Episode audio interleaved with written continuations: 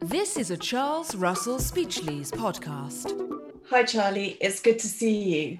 Um, and hi, and thanks for picking this one up um, from Jenny. Um, just by way of recap and touching on some of the issues that we discussed last time, because um, the situation has moved on a little bit. Um, we're acting, as you know, for prime properties in relation to the redevelopment of 40 to 50 Murray Mews in London. Now, the issue that we discussed last time was really to deal with the immediate aftermath of a flood that had occurred and that was likely to impact progress of the works. Now, you'll be aware it's the redevelopment of a hotel, and the client is very keen to keep works progressing. Um, unfortunately, some of the impact that we had feared in terms of progress is very likely to be a real possibility, and we'll come on to discuss that. Um, you'll have seen that the contract that we're looking at is the JCT Design and Build 2016 um, with amendments, and the insurance option was option B. Now, Jenny and I discussed immediate implications and sort of getting insurers notified and immediate investigations into cause of the flood and potential notices in terms of delay claims and how to manage that.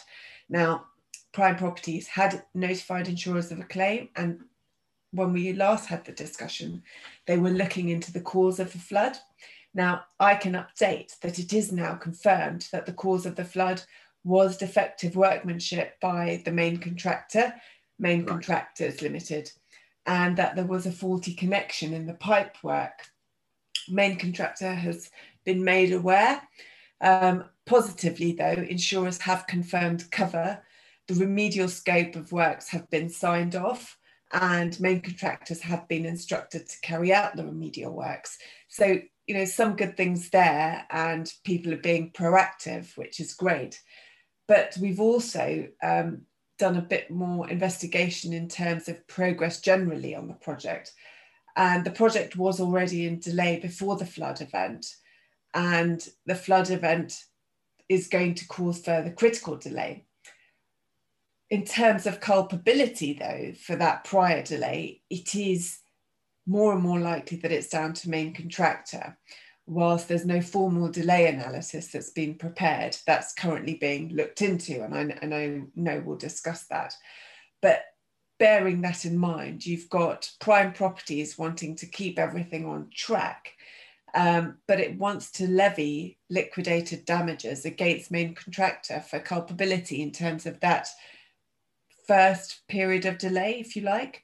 Mm. Um, and it's got to try and manage that with delay caused by the flood, how we deal with that, the insurance claim, and just keeping the main contractor on track. To start off with, um, Charlie, let's just unpick how we deal with the fact that you've got the flood, which is a specified peril, but is contractor default. How, how do we deal with how the flood impacts the main contractor's culpability for delay to the project given that actually the flood was also caused by contractor default?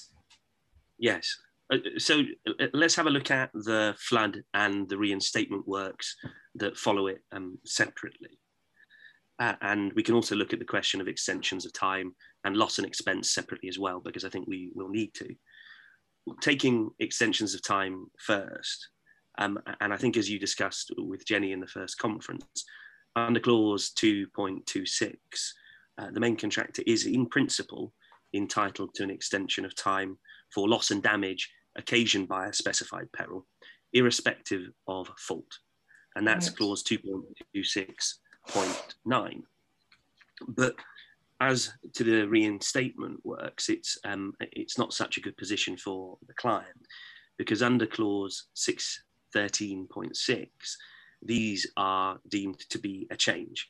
So, in principle, uh, the main contractor is entitled to an extension of time for these works. But of course, uh, how far they're entitled to an extension of time will depend on analysing the prior delay events that you referred to uh, as well, the prior culpable delay that the main contractor was in. Of course, when uh, we get to loss and expense, assuming, and I think again this was addressed by uh, Jenny with you in the first conference where you discussed uh, the relevant notices under clause 420. Correct. Uh, assuming those have been served, uh, the question is whether there is an, uh, an entitlement to loss and expense in principle. And again, you've got to look at the flood, and uh, I think the reinstatement works separately. The, and I think the answer is that the main contractor has no entitlement to loss and expense for the flood because the cause was its own default. And uh, that we get when looking at clause 4.21.5, clause 4.21 setting out the regime for uh, relevant matters. Uh, and here, of course, because it was the contractor's fault, uh, no entitlement to loss and expense. However, when you look at the reinstatement works, because again, these are considered to be a change, the main contractor uh, will be entitled to loss and expense for the reinstatement works. Great, thank you. Well, I, I can confirm that the main, main contractors have provided the relevant notices, but we've not seen we've not seen details of um, any uh, loss and expense and the basis of that. And so process to ascertain that has not yet been undergone, but it's helpful to understand the difference and separate out where that loss and expense can be claimed and that it doesn't cover the flood. Um, looking now then at the client's position in terms of LADs, because um, again, we've got a situation where contractor culpability means prior to the flood, client could levy LADs. Um, but if so, let's just cover the process for doing that and also for how long it can levy LADs when you've got the fact that the flood is also contractor culpability. Yeah, yeah, absolutely. And um, uh, uh, let's take it in stages then. So the client will need to serve a notice under clause 2.28, uh, a non completion notice.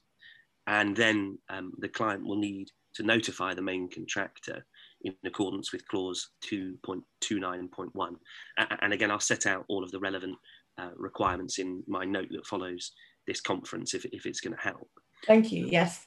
Uh, uh, uh, so, as I say, the client will need to notify the main contractor that uh, it may require payment of or to deduct uh, LADs. And then the client is, in theory, uh, entitled to deduct LADs in accordance with clause 2.29.2. And that clause gives them two options either to deduct the LADs as a debt or as a deduction from sums that are otherwise due to the main contractor provided that they serve a pay less notice uh, in accordance with uh, the relevant contractual provisions. But um, as you've uh, already noted, it gets a lot more tricky when we're actually considering the extent to which they might be entitled to any extension of time, uh, and therefore, on the flip side of that coin, what LADs uh, the client can levy. Um, and that's because we get back to the knotty issue of uh, concurrent delay here. Now, sort of at a broad level, I think it's right to say that the client's entitlement to levy LADs needs to be assessed in light of the fact that the main contractor was in prior culpable delay on the project already. Now, I think you said that there was already some analysis on, going into the various causes of the delay, but that we haven't seen that yet. We haven't got a full delay analysis. Um, that's currently being worked up by an expert. Um, and as I said, it's it's fairly clear that there is contractor culpability, but what is yet to be determined is the specific periods of critical delay and when they fall within the programme and how then that aligns with what happened with the flood. Yes, yeah, so I, I, think all we can probably do at the moment is um, try and outline the, the, principles that will guide how we look at this. Uh, and again, I wish I wish Rupert that I could give an entirely straightforward answer, but um, unfortunately, it, it, it's not quite as um, simple as that, as, as you know. Um, now, that the question of what happens under a JCT contract when there is concurrent delay is uh, pretty tricky, and it's not free from doubt there is no Court of Appeal authority uh, addressing the point, and there are conflicting first instance decisions, some saying that the contractor does get an extension of time, and others saying that the contractor doesn't.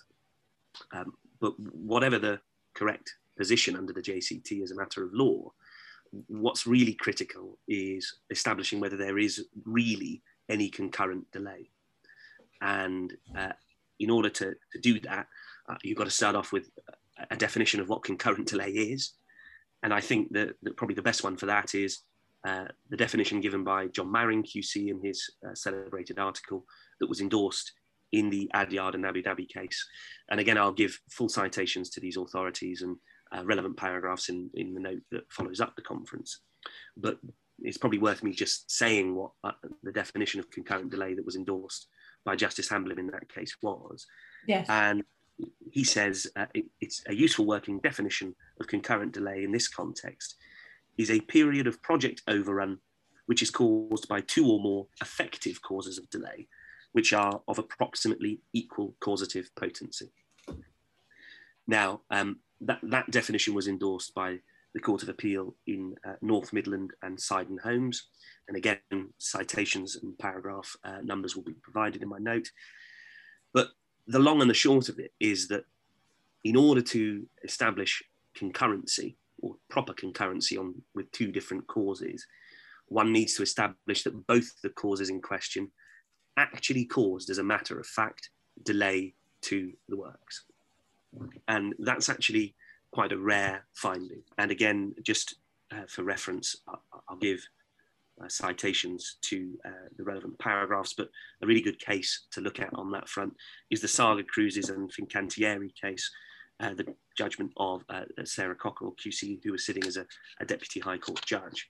But the, the, the real message in all this is you've got to work out whether there was causation, in fact, from both of the causes relied on as concurrent delay and so really await giving a final answer on this we'll have to wait for the uh, the analysis that um, you spoke about uh, to, to, be finalized. We can say at the moment is that uh, you know assuming that the contractor is entitled to an extension of time here uh, where there's concurrent delay but only on that assumption which I, I don't say anything about at this point. If the flood and reinstatement works actually delayed completion concurrently with the main contractor's prior delay, the client won't be able to levy LADs for that concurrent period, and the main contractor will be entitled to an extension of time. But even if there is true concurrency, I think I'm right in saying that there's a specific amendment to the party's contract here. And that specific amendment, the, the effect of it, uh, was discussed last um, in the last conference with Jenny. That's right. Uh, and the long and short of it there is that for the four week period, at least at the start, there will be no entitlement to an extension of time, and the client can levy LADs for that period. How far after that period the, the, there's any concurrent delay uh, will be a matter of investigation on the facts by a delay expert um, as and when the time comes. Um, and, and, and just to sort of round that all off, um, if there's no actual delay to the completion date by the uh, reinstatement works or indeed the flood, then there will be no entitlement to an extension of time, and the client can, of course, levy LADs. Uh, but it doesn't sound like we're in that simple uh, a type of situation. No. Um, no, unfortunately not. And however long the duration uh, of the main contractor's prior culpable delay to the completion date, for that period, the main contractor has no entitlement to levy loss and expense. That's really helpful. Just to recap there, because we started off talking about levying LADs and the process. I think it's important to stress because um, where we see common slip ups is the fact that you've got to serve the two notices before you can levy the LD. So it's making sure that clients are aware that there are two separate notices and that is part of a contractual process. But also then the fact that if seeking to actually levy LADs in a pay less notice, you've got to also make sure that you comply with the contractual regime for payless notices and making sure that it is a valid payless notice. And that's obviously subject of um, another con potentially where we've seen numerous mishaps, but it's making sure from the client perspective that that process is rigidly followed and that all the various hallmarks of the various notices for LDs are followed to a T, as well as ensuring that you've got the correct and valid payless notice as well. So Absolutely. we need to look, yeah, we need to look at all of that because I'm sure you've seen numerous instances where the contractual process is not followed either. There's one notice missing or it's not a valid payless notice. And then the, the client is in difficulty. So um, make sure that is closely looked at. Um, I also mentioned that Um, we have got sign off from insurers in relation to cover, which is great, and that actually a scope of works has already has also been signed off, and the contractor's been instructed. So all of that is great. Brilliant. The difficulty is from the client's perspective is managing cash flow, which you know is a grave concern, especially in the current environment and especially mm. in the construction industry, um, which is driving some of the pressure to levy LADs. And in this particular instance, there's a difficulty with commencing the reinstatement works because there is a delay in receiving funds from insurers in respect of the reinstatement works. And the client's in a tricky position because it doesn't want to hold up the works. Um, and yet, you know, it's got a cash flow issue. And in terms of advising on strategy, who would bear the risk for this delay? Because you know again it's driven by the contractor default in the first place. It's not the client's fault. It's covered by insurance. And yet the insurer is not paid out yet. So um, how do we deal with delay which arises from this? Yeah it's i think this is a, a, a pretty difficult question actually. And i think the headline is ultimately it'll be the contractor that is bearing the risk under the contract for this. You know, the, the starting position, I think, really is it's contractor's risk unless there is an identifiable act of prevention. And here I can't really see that there is an act of prevention, even if the insurers are delaying in their payment in order to fund those reinstatement works. I, I can't see that it's going to be um, the employer's risk again, though, sort of getting down to the detail, we need to analyse it in two parts. Yeah. Now, the first is is there an entitlement to an extension of time for the delay in receipt of funds from insurers, or is there an entitlement to loss and expense as well? And addressing the extension of time, um, it, the delayed receipt of funds doesn't really fall within any category within clause 2.26. It, it's not caused uh, by any specified peril as such, uh, because it, it's not loss or damage occasioned by any specified peril. Even if, you know, sort of on a natural understanding of how things progressed, you might think that without the specified peril, there would never have been this issue. But I, I don't think we could readily say it's caused by the, the specified peril in this case. So it is. A, so there is a there is a break in causation, as it were, which we could justify. That's right. Yes, I think that's correct. Okay and uh, it, it's certainly not part of the change. You know, it's not it's not part of the reinstatement works. Although, of course, the counter to that is well, the reinstatement works are a change, and the contractor under the contract is entitled to be paid in order to carry out those reinstatement works by insurers. Yeah. yeah. But, but again, I just don't see that it could really be viewed as the change. And equally, I, I can't see that uh, delayed receipt of insurance funds could be analysed as part of the change for the reinstatement works under clause 613.6 and therefore I can't see that it would fall under clause 2.26.1 either. Great, I think I probably agree with that. There is one potential argument that I just thought I'd, I'd mention because I think it, it is an arguable position, and, and that's that the delayed receipt of insurance funds qualifies as a relevant event uh, under 2.26.6 for any impediment, prevention, or default, whether by act or omission, by the employer or any employer's person. Now, employer's persons under the JCT, is, as you know, is defined as all persons employed, engaged, or authorized by the employer. Yeah. But there's no specific requirement within that definition for any uh, for all of the employer's persons to actually be present on site. It's just persons authorized by the employer, engaged or, or employed by them. Yes. And I think you said at the start that this is uh, insurance under option B. That's correct, yes. And so under schedule three of the JCT, what you have is uh, the employer, it being on the employer to arrange and take out the insurance. So uh, on, on that analysis, that, that there may be an argument that the delay in receipt of in, uh, insurance funds was an act of prevention because insurers were authorised by the employer. And it is their failure to pay on one view that has led to this period of delay. But I, I think probably that that argument, though um, you know arguable, is not is not right and stretches the definition of what an, an employer's authorised person really is, or a person authorised by the employer would be. Um, so I, I, just mention it here because I think it's an argument we might expect to, to see in any correspondence, but I don't, I, I don't think it's correct as a matter of analysis.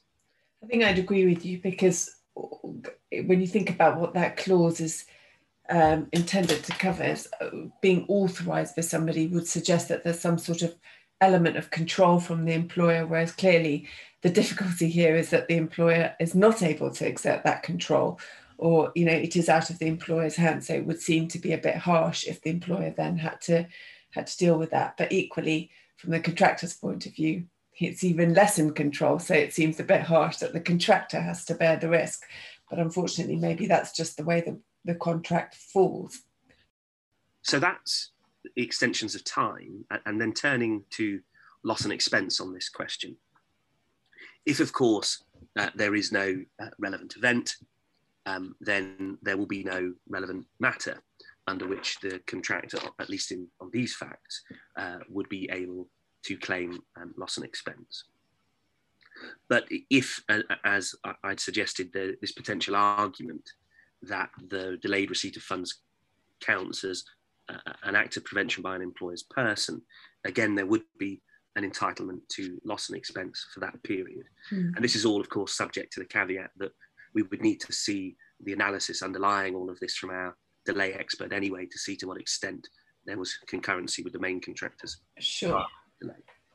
Um, but, but, but just a sort of a further point on this is if we are in the world where the contractor manages uh, to, to successfully run the argument that the delayed receipt of funds counts as an act of prevention by an employer's person, that doesn't necessarily mean that uh, it's an end of matters as far as a claim for loss and expense is concerned. They might, uh, as a result, come within one of the uh, relevant matters because it would be an act of prevention. But there might be a defence to that claim for money that the client could run um, in opposition. Now, under clause 613.4, the main contractor um, is obliged uh, after any inspection, and I'm reading from the clause here because I think I think it helps. But again, I will set it out in the note. Uh, so the main contractor shall, after any inspection required by the insurers under the works insurance policy, and with due diligence, restore the damaged work, replace or repair any lost or damaged site materials, remove and dispose of any debris, collectively defined as the reinstatement works, and proceed with the carrying out and completion of the works. And that means that the client might well be able to say that if the main contractor is asking for loss and expense through this period of delayed receipt of insurance funds, that we could say, well, by the act of you claiming that loss and expense, because you can't proceed with the works, you're in breach of clause 613.4 for failing to proceed with due diligence. That gives us a claim against you, and therefore this whole thing is circuitous uh, and our claims would cancel one another out. So, just really in summary, there, it, it, if we are in that you know bad position whereby the contractor is able to say that there was an active prevention, and therefore they get an EOT and potentially loss and expense, we could defend that claim for loss and expense by reference to clause six thirteen point four.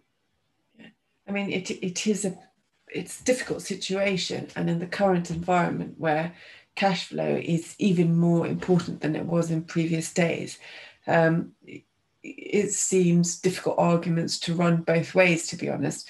It comes back to prime properties paramount priority, which is to keep the project on track and to really incentivize the contractor to keep going with the works, where effectively it's in both parties' interest to simply get on with things um, without running these type of arguments that keep you and I busy. Um, so the message would clearly be for parties to look for what works best for the project, to yeah. follow the guide of the Construction Leadership Council to work collaboratively rather than looking at um, the contract and to work towards sort of the spirit of the project. Um, and, and that way limiting financial exposure for both parties involved and really trying to get things moving. Um, thank you. And I think that will be very useful to set out in your note so that when going back to the client, we can really strip out the different strands of arguments um, and the strategy and justification for really working with the contractor to keep things moving. Um. We've covered quite a lot, um, certainly in terms of complexity. But is there anything else the client should think about doing or not doing at this stage, bearing in mind the current delay analysis that I know is of utmost importance at the present time? Yeah, and and I, I think that's the main thing as far as I'm concerned. That get that delay analysis on foot, and remember that um, under the JCT, it's a prospective analysis prior to the completion date at the very least. And so that's an important point to bear in mind. And um, I, know Jenny and you discussed gathering relevant evidence to support that analysis as well. Um, assuming the effects of these events are still ongoing, that that's a continuing process that needs to uh, be maintained. Yeah. Uh, and beyond that, it's serving the relevant contractual notices. And like like you said, it's it, really it's a, a commercial matter for the client, the extent to which they want to be uh, um, uh, what might be thought more aggressive or um, more collaborative in, in their approach. And I think, you know, on, on one view, they could serve non completion notices and indicate their intention to levy LADs for the entire period of delay, including this delayed receipt of insurance funds. Or they could try and be more collaborative and look, at least in respect of the delayed receipt of insurance funds, to broker a deal because, like you've suggested, um, collaborative working is so often much better. And if a deal can be reached, for example, uh, whereby the parties agree to treat that delay um, as caused by the flood um, and therefore subject to an EOT but not LADs, then that might be quite a good way of, of moving things forward. Yeah, yeah. I think well, I think um, we will be going back to the client to set out various options, but um, a collaborative approach is the one that's generally favoured. So maybe we'll be able to um, assist in those discussions with the contractor so we can come up with a commercial settlement, um, especially in view of the ongoing disruption from the pandemic. Um, thank you, Charlie. That's been really helpful, and I've really enjoyed discussing discussing that with you today. And I look forward to receiving your note. Thanks very much, Rupert. That's been that's been great. And to our listeners, I hope you enjoyed the second instalment of our podcast. Um, please feel free to drop us a line with any feedback, and if you have any other follow up questions, please feel free to contact either Charlie Thompson at Keating Chambers or myself, Rupert Larker at Charles Russell Speechlys. Thank you very much. This is a Charles Russell Speechlys podcast.